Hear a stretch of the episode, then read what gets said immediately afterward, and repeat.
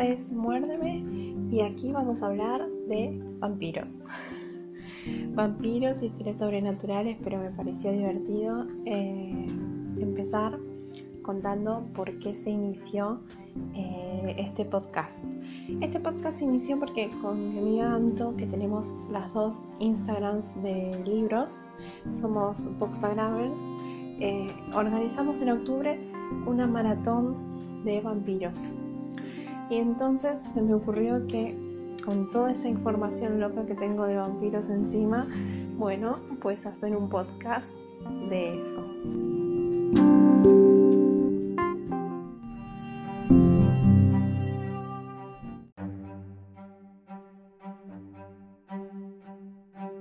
Todavía están a tiempo de unirse a la maratón del Vampire Fest, como la llamamos en Instagram.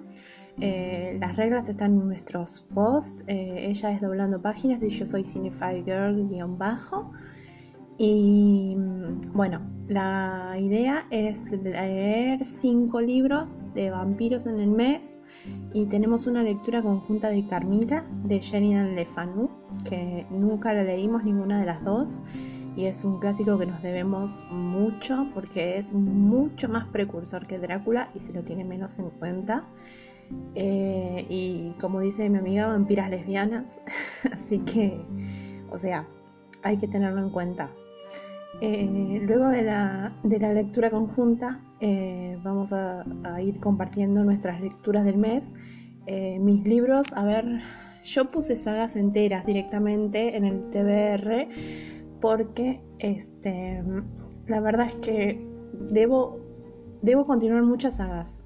Puse La Casa de la Noche, me debo el libro 4, em, que no sé cómo se llama, porque se llaman todos así como eh, Maldita, Bendecida, eh, así, son 13 libros en total creo. Eh, la Casa de la Noche, puse A Discovery of Witches, que es el descubrimiento de las brujas, es una trilogía con libros muy grandes, de 700 páginas o más. Y también puse, a ver, déjame que piense, la secuela spin-off de Vampire Academy que es Bloodlines. Voy por el tercer libro, así que Indigo Spell se llama, estoy segura porque lo compré. Eh, hace poquito y tuve que cortar la compra de libros porque eh, me cobran el 65% de impuestos y no los puedo traer de afuera. Vivo en Argentina y es todo un quilombo, así que no vamos a hablar del tema. Después, eh, a ver, me está faltando un libro. ¿Qué más puse? Ah, sí, todo Suki Stackhouse, que me la compré los 13 libros, conseguí la colección completa y estoy feliz, feliz, feliz porque era muy fan de True Blood en, en su momento y entonces bueno, entonces decidí leer esa saga.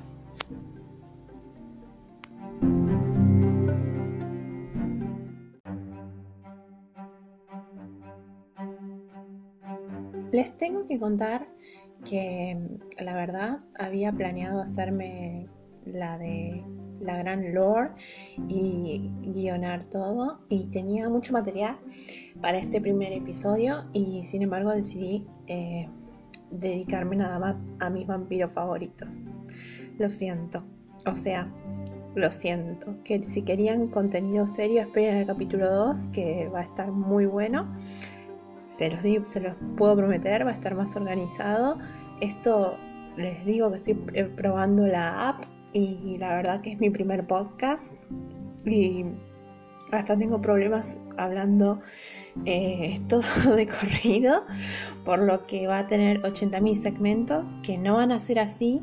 Eh, así que ya me disculpo de antemano porque si suena mal y, se escucha mal es mi voz que es ortofónica pero estoy un poco fónica, como diría una gran comediante argentina.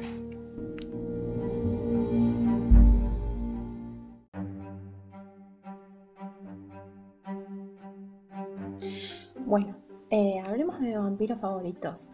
Eh, a ver, yo ya tenía 18 años cuando estrenaron Crepúsculo y aunque parezca que soy inmortal, soy vieja para los estándares actuales. Eh, no tan vieja, pero bueno.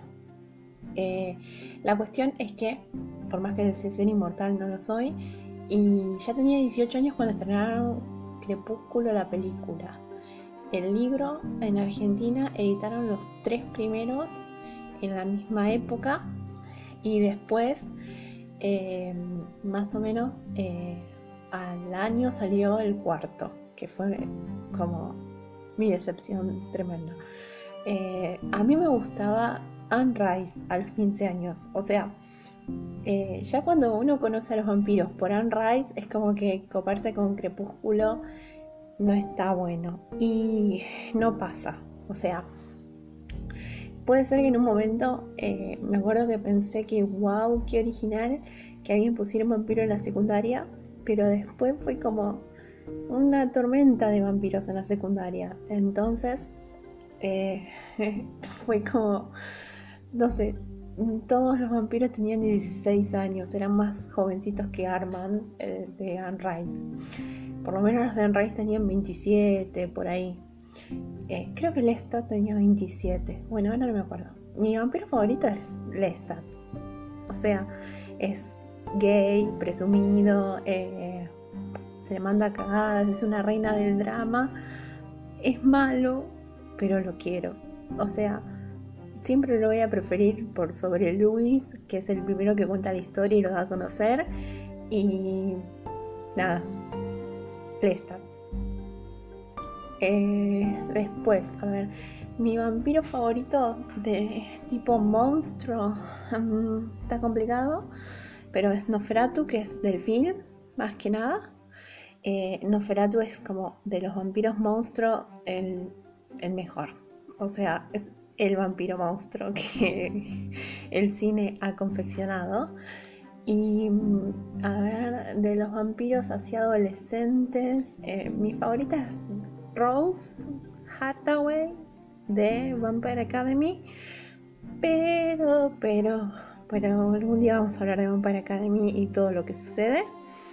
Eh, y femeninos, así, más que nada.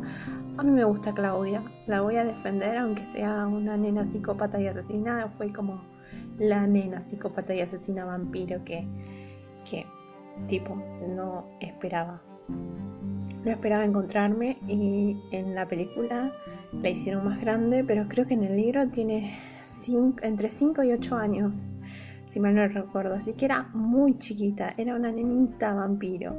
Así que nada, premios a Claudia. Y a ver, ¿qué más? ¿Algún vampiro más así favorito, favorito? Ay, no, no porque por Edward Cullen no me voy a arrancar las vestiduras y no se me ocurre. Bueno, hay un personaje que me viene gustando mucho de estos últimos años, dos en realidad. Uno es Adrian Ivashkov de Vampire Academy y Bloodlines. En Bloodlines se luce y lo amo. Y el otro es eh, Matthew Claremont en La Discovery of Witches, que me encantó. Fue el libro que me hizo volver a mis adicciones de vampiros como así, pisando fuerte.